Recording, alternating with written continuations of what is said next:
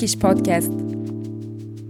Herkese merhaba. Easy Turkish Podcast'in yeni bölümüne hepiniz hoş geldiniz. Ben Emin. Bugünkü bölümümüzde Onur'la beraberiz. Nasılsın Onur? Teşekkür ederim. İyiyim. Sen nasılsın? Ben de iyiyim. Hatta çok iyiyim. Teşekkür ederim. Öğrenebilir miyim niye çok iyisin? Çünkü seninle bir podcast bölümü kaydedik. Güzel, sevindim. Burada artık birazcık müdavim olmaya başladım. evet. Hani olumlu karşılanıyorsam ne mutlu bana. Evet kesinlikle öyle. Bilmiyorum ben podcast kaydederken nedense bir mutlulukla doluyorum. Bunu da yansıtmak istedim sadece. Tabii ya ya podcast kaydetmek yani bir sonuçta sohbet ortamındayız. Böyle hani karşılıklı oturup kahve içiyormuşuz gibi. O yüzden benim de hoşuma gidiyor açıkçası. Bana da ani bir mutluluk geliyor podcast kaydedince. Aynen öyle. Evet, bugünkü bölümümüzün konusu ölmeden önce yapılması gerekenler listemiz. Yani İngilizce'deki adıyla bucket listimiz. Evet, Onur, e, dolu mu senin bucket listin? Nedir durum? Benim bucket list biraz hantal ama hani tamamından söz edemeyeceğim. Böyle ufak tefek daha enteresan maddeleri ele almayı düşünüyorum. Hı hı. Ama hani bazıları yapım aşamasında, bazıları uzak, bazıları imkansız. Ama e, söz etmek isterim açıkçası. Hani konuşması bile bir yapmış kadar hissettiriyor insanı. Evet, yani düşününce insanı heyecanlandıran şeylerin olması gerekiyor bunların. Tabii ki. Kimisi uzun soluklu oluyor, kimisi anlık şeyler oluyor ama sadece belli bir imkana erişmek gerekiyor. Evet, bir o zaman hafif olanlardan böyle ağır olanlara doğru, zor olanlara doğru bir liste yapalım seninle, ilerleyelim. Tabii. Onun üzerine konuşalım. Evet, başlamak ister misin? Böyle en e, yapması şu anda kolay gözüken ya da hali hazırda yapmaya başladığın bir şeyler var mı? Evet aslında hali hazırda yapmaya başladığım bir maddem, maddem var. Yeni bir alfabe öğrenmek istiyordum. Bu e, ölmeden önce yapılması gerekenler listeme göre. Şu anda yeni bir alfabe öğreniyorum. Japonca öğreniyorum alfabesiyle birlikte. Japonca'nın şöyle bir güzelliği var. Hani bir pakette 3 alfabe birden geliyor. Hmm. Yani Japonca'nın 3 tane alfabesi var biliyorsun. 2 tanesi birazcık e, batı alfabelerine benziyor. Hani belli sayıda harfi var. Bir tanesinin binlerce harfi var. Adı da kanji. O birazcık zorluyor beni. Onu öğrenmem büyük ihtimalle birkaç yıl alacak. Ama şu anda yapım aşamasında ve hani bu listeyi, e, listede bu maddeyi üstünü çizebilirim ileriki zamanlarda diye düşünüyorum. Evet yani zaten öğrenmeye başlamışsın hatta belli başlı şeyleri okuyorsundur diye tahmin ediyorum. Yani tek tük bazı şeyleri okuyorum diyebiliriz. Evet e, güzel bir hedef. Bence zor da bir hedef aynı zamanda. Tabii. Şu anda bir düşündüm şöyle ben de okuyabildiğim alfabeleri. Kiri alfabesini ben okuyabiliyorum ama okuduğum şeyleri anlamıyorum tabii ki. Sadece harflerin çıkardığı sesleri biliyorum. Ama Japonca ile ilgili yani uzaktan yakından bir alakam yok şu anda. Evet. Ya Japonca'da yani kanji alfabesinde özellikle bir kargaşa durumu var. Hani birazcık karmaşık bir durum. Çünkü Mısır hierogliflerindekiyle aynı mantık. Aslında her kanji bir fikri temsil ediyor. Bir harften veya sesten ziyade. O yüzden hani bir e, kanji sembolünün binlerce farklı anlamı olabiliyor. Binlerce demeyeyim de belki yüzlerce farklı anlamı olabiliyor. Ve yani bununla birlikte bir sesin birden fazla farklı kanji ile e, ifade edildiği de olabiliyor. O yüzden hani mantığı da birazcık değiştirmek gerekiyor bunu anlama aşamasında. Aslında e, yeni bir dil öğrenirken insanın genel olarak bakış açısı, beyninin çalışma sistemi falan e, çok değişmek zorunda kalıyor. Bu da insanı çok dinç tuttuğunu, diri tuttuğunu düşünüyorum ben. Bilmiyorum katılıyor Evet. musun? Evet ya dili öğrenmek zaten hani bana sorarsan ömür boyu yapılması gereken bir şey. Hani bir dili öğrenip bırakmaktan ziyade hani hem o dili öğrenmeye devam etmek hem de belli bir akıcılığa ulaştıktan sonra başka diller de öğrenmeye başlamak bence insan beynini en diri tutan şeylerden bir tanesi. Evet, e, mesela yabancı dil öğrenmenin Alzheimer olma riskini ciddi oranda azaltıldığı söyleniyor. Sevindirdi bunu bununla duymak. ilgili bununla ilgili e, hani kesin bir bilgim yok tabii ki ama böyle bir şey okumuştum gerçekliğini bilmiyorum ama düşününce mantıklı da geliyor yani. Evet bana da oldukça mantıklı geldi açıkçası. Evet e, ya çünkü beynin gerçekten çok farklı noktalarını çalıştırıyorsun. Örneğin Japonca'da bilmiyorum kelimelerin cinsiyetleri var mı ama Yok. işte Fransızca'da, Arapça'da kelimelerin cinsiyetleri var. Mesela sıfat İngilizce'de, Türkçe'de kelimeden önce gelirken Fransızca'da kelimeden sonra geliyor. Onun nitelediği kelimeden sonra geliyor sıfat. Doğru. O yüzden insanın gerçekten beyninin farklı noktalardan çalıştırdığını e, görüyorum, hissediyorum ben de öğrenirken. Tabii. O yüzden kesinlikle çok güzel bir bucket liste bir şey olduğunu düşünüyorum ben de. Evet. Sende var mı ee, başlangıç olarak? Ya aslında bunu yazmamıştım bir köşeye ama ben de böyle yabancı dil bilme sayımı böyle 7-8 dile falan çıkarmak istiyorum ama şu an için çok aktif e, ilerlemiyorum bu konuda. Sadece öyle bir bahsetmek istedim. E, benim listemin şu anda başında ilk bahsedeceğim şey kuzey ışıklarını görmek. Biraz Aa. klişe aslında ama çok merak ediyorum. Ama yani. çok giden, güzel. Evet. Ya giden gören arkadaşlarım çok farklı bir his olduğunu söylüyor. Çok güzel bir şey olduğunu söylüyor. Ben de bununla ilgili sürekli bir planlar yapıyorum ama bir türlü denk getiremedim. Vakit olarak olsun ya da maddi sebeplerden ötürü olsun. Doğru. Ama inanıyorum, hissediyorum bir gün gerçekleştireceğim diye umuyorum. Tabii. Ya görebileceğin ülkelerde de bulundun aslında. Hani evet. benim bildiğim kadarıyla Finlandiya'ya, Norveç'e falan gittin daha önce. Hı hı. Hani büyük ihtimalle vakitten dolayı e, veya başka bir programından dolayı görememiş olabilirsin ama gerçekten güzel bir hedefmiş. Ben de açıkçası görmeyi çok isterim. Yani doğanın harikaları aslında hani doğanın böyle enteresan başka yerde görülemeyecek harikalarını görmek her zaman güzel bir maddedir ya bu tarz listelerde. Evet. Ya buna şey de eklenebilir böyle aktif bir yanardağ görmek falan. Onlar da böyle beni heyecanlandıran şeyler düşününce. Ama kuzey ışıkları kadar aktif bir şekilde bunu planlamıyorum aslında. Tabii. Ya ben de aslında e, buna biraz e, paralel bir madde var. Ondan söz edeceğim. Ben bir tane hortum izlemek istiyorum açıkçası. Ve aslında hani enteresan geliyor şimdi komik geliyor e, düşününce ama Amerika'da bunu yapan insanlar var. Zaten Amerika'da hani hort hobi, hobi olarak, olarak yapan insanlar var bunu. Yani e, hmm. Amerika'da biliyorsun en çok hortum görülen yer zaten. Hortum valisi hı denilen bir yer Hı-hı. var bildiğim kadarıyla. Orada insanlar hani e, profesyonel ekipmanlarla profesyonel araçlarla gidip böyle hortumları uzaktan gözlemliyorlar, izliyorlar. E, fotoğraf falan alıyorlar. E, doğa olaylarını, meteorolojiyi falan takip ediyorlar. Hortumları takip ediyorlar. Ve hani bunun yanında ek olarak da hani bir şey olarak, hayır işi olarak hortumdan zarar gören yerlere yardım ediyorlar. Açıkçası hmm. hani e, o arabalardan birine binip e, şey yapmak isterim. Hani bir dahil olmak, parçası olmak ve yani kendi gözlerimle bir hortum görmek isterim. Yani yıkıcı bir doğa olayı ama insan hani bulutların böyle bir anda her şeyi nasıl darma duman edebileceğini görmek istiyor. Ya açıkçası benim kanımı donduran bir olay böyle hortum videolarını izlediğimde. Ama ben de %100 güvenli bir yerden izlemek isterdim. Tabii. Ya bu hortumların ani yön değiştirmesi mümkün değil mi? Tabii ki. Ani, ani yön değiştirmesi mümkün ve hani araçlarla gittiğin için sadece araçlarla kaçabileceğin için daha doğrusu ve yolların yönü de belli olduğu için Evet. Yani çok dikkatli olmak gerekiyor ve mesafeyi çok iyi ayarlayıp sürekli hortumun yönünü takip etmen gerekiyor bildiğim kadarıyla. Ya riskli bir şeydi aslında. Tabii. Dediğin gibi yani yol belirli yol dışında bir yerden gidemiyorsun yani sonuçta dağa mı tırmanacaksın ya da ne bileyim lastiğin patlayabilir bir şey olabilir. O yüzden yoldan gitmek zorundasın. Çok Tabii. Tehlikeli aslında ama insanlar adrenalin bağımlısı. Ya tabii hani aynı sebeple uçurumdan atlayan insanlar da var paraşütle ama hani paraşütün de açılmama riski var düşününce. Bu tarz şeylerin her zaman riski var. Aynen öyle. Ben de listede ona benzer bir şeyle devam edeyim. Skydiving yapmayı çok istiyorum. Türkçesi işte serbest düşüş, serbest atlayış gibi bir şey oluyor herhalde. Güzelmiş. Bunu yapmayı çok istiyorum. Böyle uçaktan atlayıp o uçma hissini, havada süzülme hissini yaşamayı çok istiyorum. Ama bu mesela bucket listemde olmasına rağmen yapacağımı düşünmüyorum ben bunu hayatımın bir döneminde. Anladım. Belli olmaz. Belki bir gün fırsatını bulursun.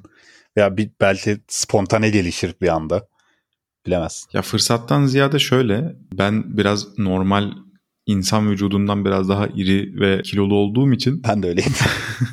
beni iyi anlarsın o zaman. Evet. Ya şimdi genelde yapılan şeyler işte teknik ekipmanlar vesaire normal standart insanlara göre yapılıyor. Ben birazcık böyle çekiniyorum açıkçası o tarz şeyleri denemeye. Mesela eğlence parklarında bile araçlara binmekten biraz çekiniyorum. Hani normalden daha uzun ve daha kilolu olduğum için sanki standart insanlara göre yapılmış şeyler gibi. Ben onu yaptığımda daha fazla risk teşkil ettiğini düşünüyorum. O yüzden genelde yapmaktan çekiniyorum. Doğru. Yani kafamızı vurduğumuz dolapların haddi hesabı yok. Aynen öyle. Ne bileyim e, ağaç dallarının falan haddi hesabı yok boyumuz itibariyle. O yüzden hani insan bir endişe ediyor roller coaster'a binerken atıyorum hız trenine binerken.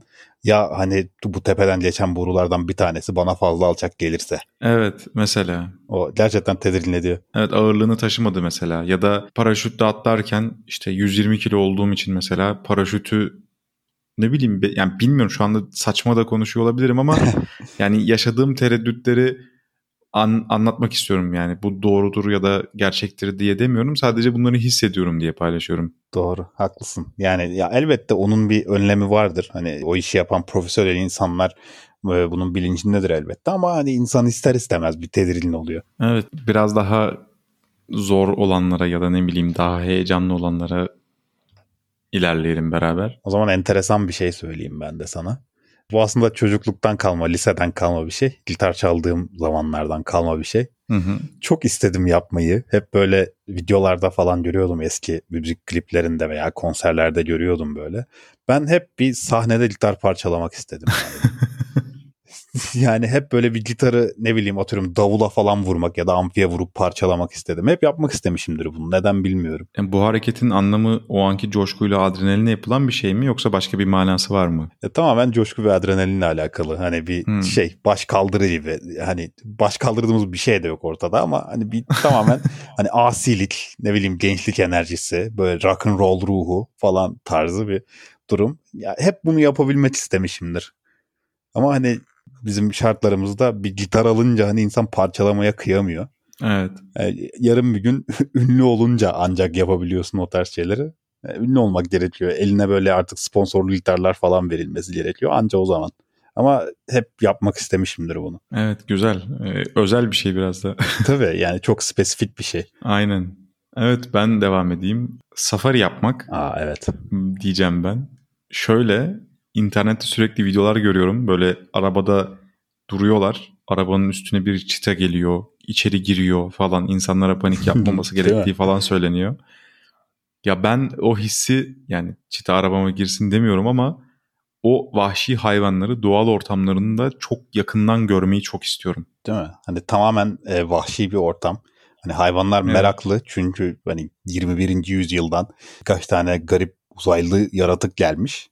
Ve hani merak ediyorlar. Arabaya tırmanıyorlar, geliyorlar falan filan. Evet evet. Gerçekten enteresan gelir ya bence hani safari. Birlikte yapalım aslında bunu senle. Ne dersin? Ya çok güzel olur. Aynen. Mesela ben hayvanat bahçesi fikrini tabii ki desteklemiyorum ama hayvanat bahçesine gitmişliğim oldu.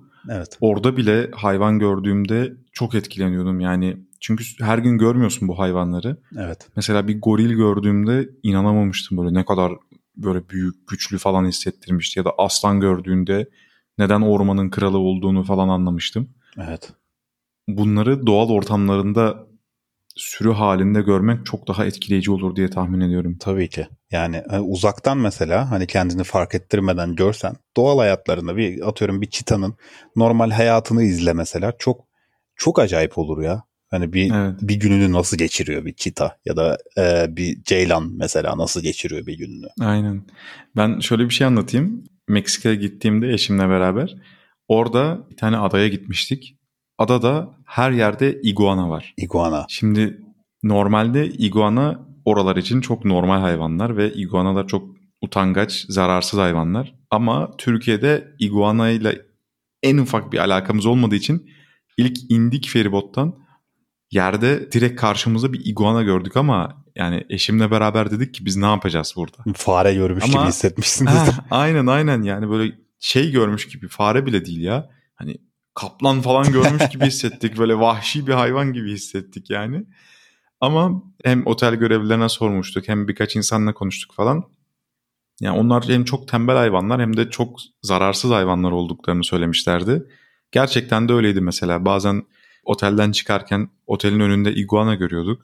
Çıkıyorduk 3-4 saat geziyorduk geri geliyorduk. Aynı yerinde duruyordu sabit. Evet.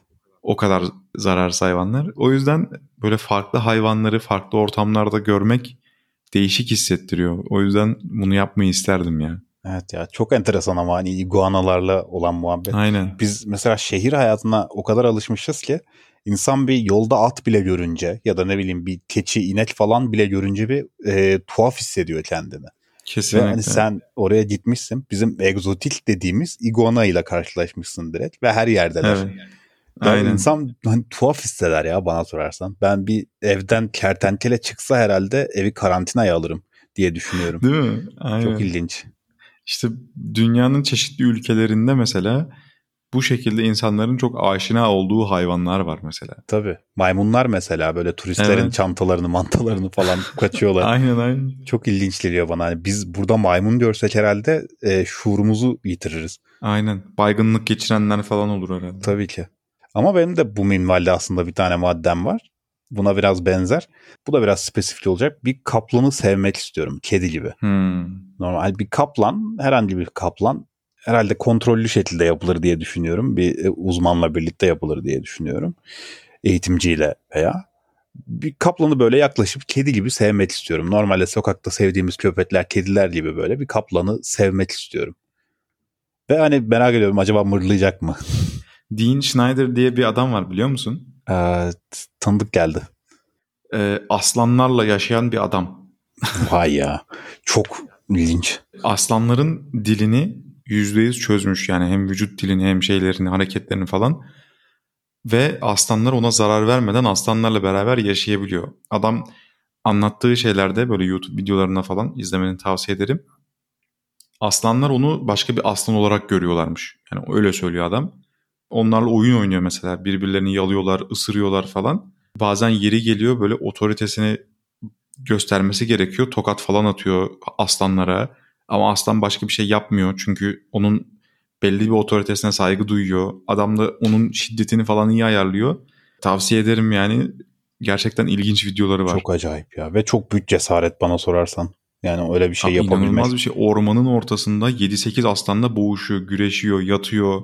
Hani nasıl bunu öğrendin? Çok ilginç gerçekten. Evet. Ya dillerini nasıl çözdün mesela ve Evet. hani o dillerini ona nasıl yansıtabiliyorsun? Aynen. Hani hayvanlar mesela eminim farkındadır ki o şey bir aslan değil. Yani başka bir aslan değil. Çok değişik çünkü. Hani Evet. bunun yelesi nerede? Bunun neden hani e, iki ayak üzerinde duruyor falan diye eminim Aynen. bir kafaları karışıyordur bir yandan da. Ama bir şekilde dillerini çözmüş ve aralarına karışmayı başarmış ya. Çok ilginç. Kesinlikle tavsiye ediyorum. Böyle bir ilgin varsa kesinlikle e, saracaktır videoları. E ya, bir bakmalıyım ya. Gerçekten güzel geldi kulağa. Evet güzel. Kaplan sevmek. Bilmiyorum hayvanlarla aram çok iyi değil. Ama yapmak isterdim. Evet aslında bir yani denenmeli ya. Gerçekten bir eğitimciyle uzmanla birlikte denenmeli öyle bir şey. Ben devam ediyorum Tabii. listeye. Biraz daha e, uç şeylere gidiyorum şu anda. Tamam. Benim listemde son iki tane kaldı. Ben uçak ya da helikopter sürmek istiyorum. Helikopter biraz daha ağır basıyor bu listede. Ha. Yani his olarak nasıl bir şey hissettirir? Ben uçmaya karşı biraz ilgiliyim. Uçma hissini deneyimlemeye falan birazcık kafayı takmış durumdayım. O yüzden dedim zaten serbest düşüş yapmak istiyorum falan diye. Hani onu biraz daha riskli buluyorum ama helikopteri ya da uçağı biraz daha güvenli buluyorum haliyle. Doğru. Ama hani e, şeyle paraşütle atlamak mesela birazcık şeyin inisiyatifinde kullandığın ekipmanın ve hani profesyonellerin inisiyatifinde ama helikopter birazcık senin inisiyatifinde olduğu için Evet. hani senin bir hatana bakıyor. Aynen sürebilmeyi çok isterdim. O bana birazcık daha tedirgin edici geliyor açıkçası. Hani ben bir hata yapsam hani sorun benden kaynaklanacak. O yüzden daha bir gergin olurdum muhtemelen. Ama düşünsene günde kaç tane uçuş gerçekleştiriliyordur. Doğru. Ya kaç tane pilot Aynen. yaşıyor mesela. Ya ad- adamın hani mesleği artık sabah kalkacak ve buradan uçak kaldırıp atıyorum şeye indirecek. Tokyo'ya Aynen. indirecek mesela. Çok enteresan geliyor ya. Aslında hani deneyimlemek isterim. Senin kullandığın bir uçakta ya da helikopterde yolcu olmak isterim. Önce bir kendim süreyim de sonra yolcu almaya başlarım. Valla hani bedava yiyecek içecek varsa ben hani her zaman hazırım. Senin derdin belli oldu o zaman. Evet güzel ama. Güzel. evet devam et. Senin listende ne var sırada? Benim listemde aslında çok çılgın bir hayal değil ama birazcık hani uç bir hayal. Yukarılarda bir yerlerde. Belki bir gün olma ihtimali olur. Ben her zaman bir kitap yazmak istemişimdir. Hmm. Ben daha çok kurguya meraklıyım. Fantastik veya bilim kurgu yazmaya meraklıyım. Her zaman hani bir sonunu getirebilmek ve hani yayınlayabilmek istiyorum açıkçası yazdığım şeylerden birini. Ya fikrim çok hızlı değişiyor benim. Hani ilgi alanlarım çok hızlı değişiyor. Aldığım ilhamlar çok Hı hı. hızlı değişiyor. O yüzden bir şeye başlıyorum, e, bir süre devam ettiriyorum, sonra sıkılıp hemen başka bir şeye geçiyorum. Bir tanesine kapanıp tamamen bitirebilsem ve çıkarabilsem aslında benim için çok iyi olacak. Hani her zaman bunu yapabilmeyi istedim. Ben hatırlıyorum senin e, bilgisayarında göstermiştin bana. Böyle bir sürü klasörün vardı. Farklı farklı konular Evet. Yazmışsın mesela sayfalarca. Başka bir konuda yazmışsın sayfalarca. Şu an hatırlıyorum bana gösterdiğin o şeyleri. Doğru. Ya liseden beri aslında hani lisede bende birazcık şeyden asabiyetten ergen asabiyetinden dolayı bir şeyler yazma isteği uyandı. Başta hani hem gitarla birlikte şarkı sözü olarak yazıyordum. Sonra çok beceremediğimi fark ettim. Birazcık da Hmm. kurguya yöneldim. Hala da devam ettiriyorum açıkçası ama hani istediğim istikrarı yakalayamıyorum. Umarım bir gün tamamen hani bir şeye tamamen odaklanıp bitirme imkanı bulurum. Hani çok çok da acelesi yok ama bir, bir, bir ürün bıraksam dünyaya gerçekten e, mutlu olacağım. evet güzel bir his bence. Ben de mesela dünyaya mal olacak bir şey yapmayı çok isterdim. Benim kitap yazmayla ilgili aklıma takılan bir şey var. Ben bir şeyi anlatmak istediğimde genelde hızlı bir şekilde anlatıyorum. Pratik bir şekilde bitirmenin yoluna bakıyorum her zaman. Aklıma bazen kitap yazma hissi geliyor benim de. Diyorum ki bir konu geliyor ya da diyorum ki ben bunu yazmaya başlasam en fazla 10-15 sayfa yazarım. Ya mesela 750 sayfa, 1000 sayfa kitaplar var. Bunları nasıl yazıyorlar? Bana garip geliyor. Doğru. Yani bir konu üzerinde çok basit belki bir cümle üzerinde böyle sayfalarca, binlerce sayfa belki kitaplar yazıyorlar insanlar. Veya hani tez yazıları falan yazıyorlar. Bana çok ilginç geliyor bunu yapabilmeleri. Evet. Ama şey birazcık daha inandırıcı mesela kurguda veya bilim kurguda böyle bir olay oluşturmak kafada bir A noktası B noktası belirleyip o iki nokta arasındaki macerayı çizmek ve uzun uzun yazabilmek bana birazcık daha inandırıcı geliyor. Hani film izler gibi düşün ya şimdi ne olacak? Değil de hani şimdi ne olmalı diye düşünüyorsun yazarken. Hmm, evet. Ya o his güzel oluyor işte ama bir yerde çok uzatıyormuş gibi mi hissediyorsun ya da kendini kaptırıp yazmaya devam mı ediyorsun bilmiyorum. Ee, garip bir şey bence kitap yazmak. Tabii. Ya aslında hani bu konuda birazcık kendi deneyimimden yola çıkarak bir şey söyleyeyim. Kitap yazmak hani bir şeyi başından sonuna kadar tek seferde bitirmekten ziyade aklına gelen fikirleri döküp ondan sonra Hmm. üzerinden geçmekle daha mantıklı yürüyor. Yani çok uzun olduysa ya bırak çok uzun olsun. Yaz istediğin kadar yaz. Aklına gelen her şeyi yaz. Bütün detayları doldur. Sonra üzerinden tekrar geçip kırpmaya başla. İhtiyaç duymayacağın şeyleri kırpmaya başla.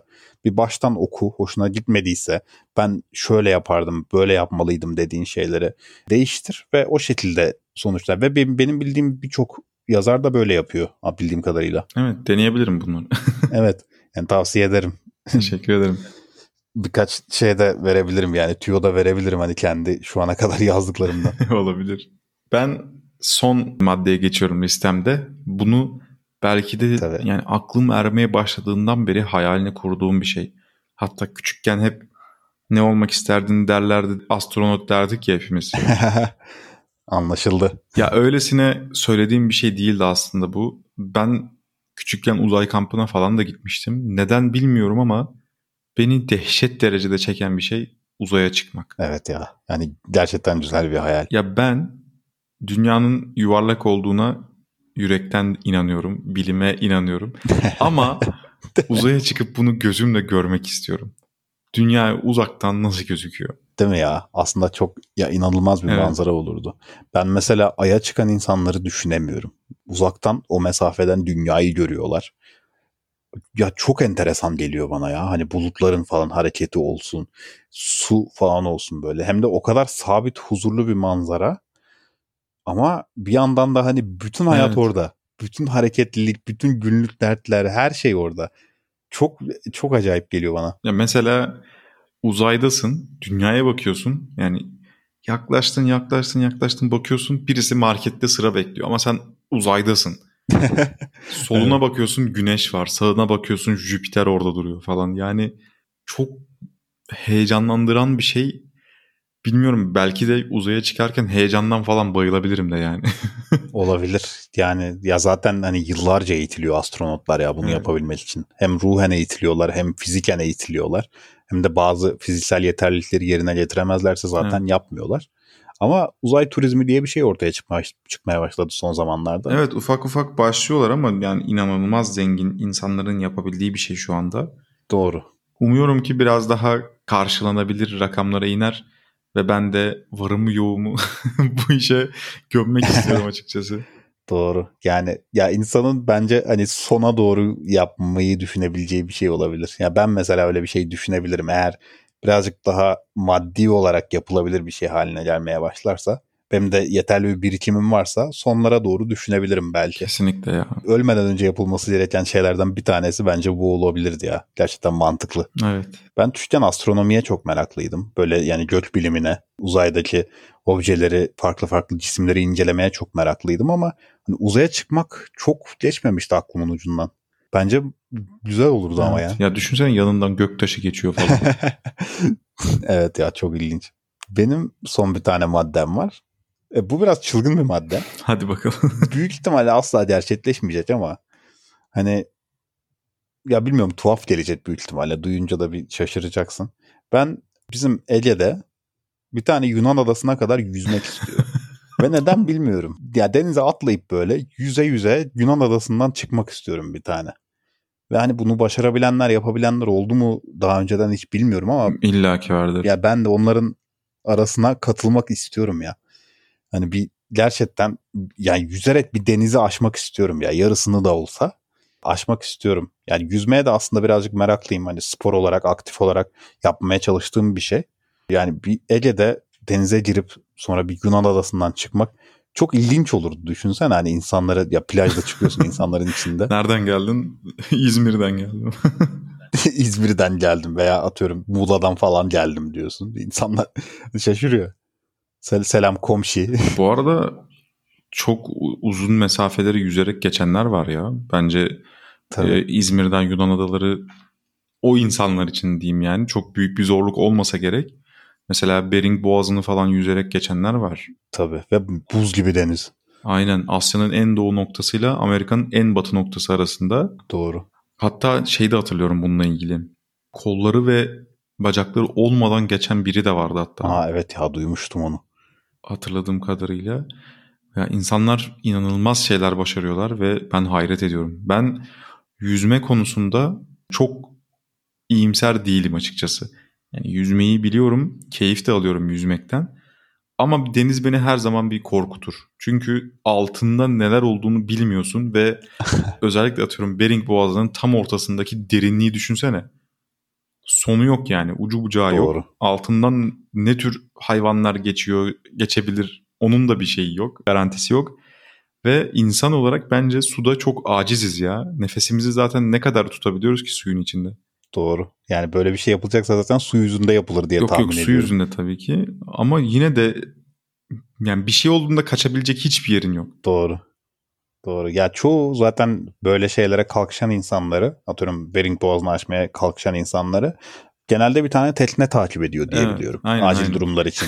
Kafasına göre esip yüzen de vardır illaki ama genelde dediğin gibi o şekilde takip edilerek yapılıyordur yani. Yani ya deneyen olmuştur illa. Hani kafasına esip atıyorum Manş Denizi'ni aşacağım deyip böyle şeyden dalıp e, kıyıdan dalıp E, ama yani böyle bir şeyler hani deneyim denetimli yapılması daha mantıklı olur ya. Her türlü hepimiz insanız. Dediğin gibi hani suda aciziz ve hani e, sınırlarımız var.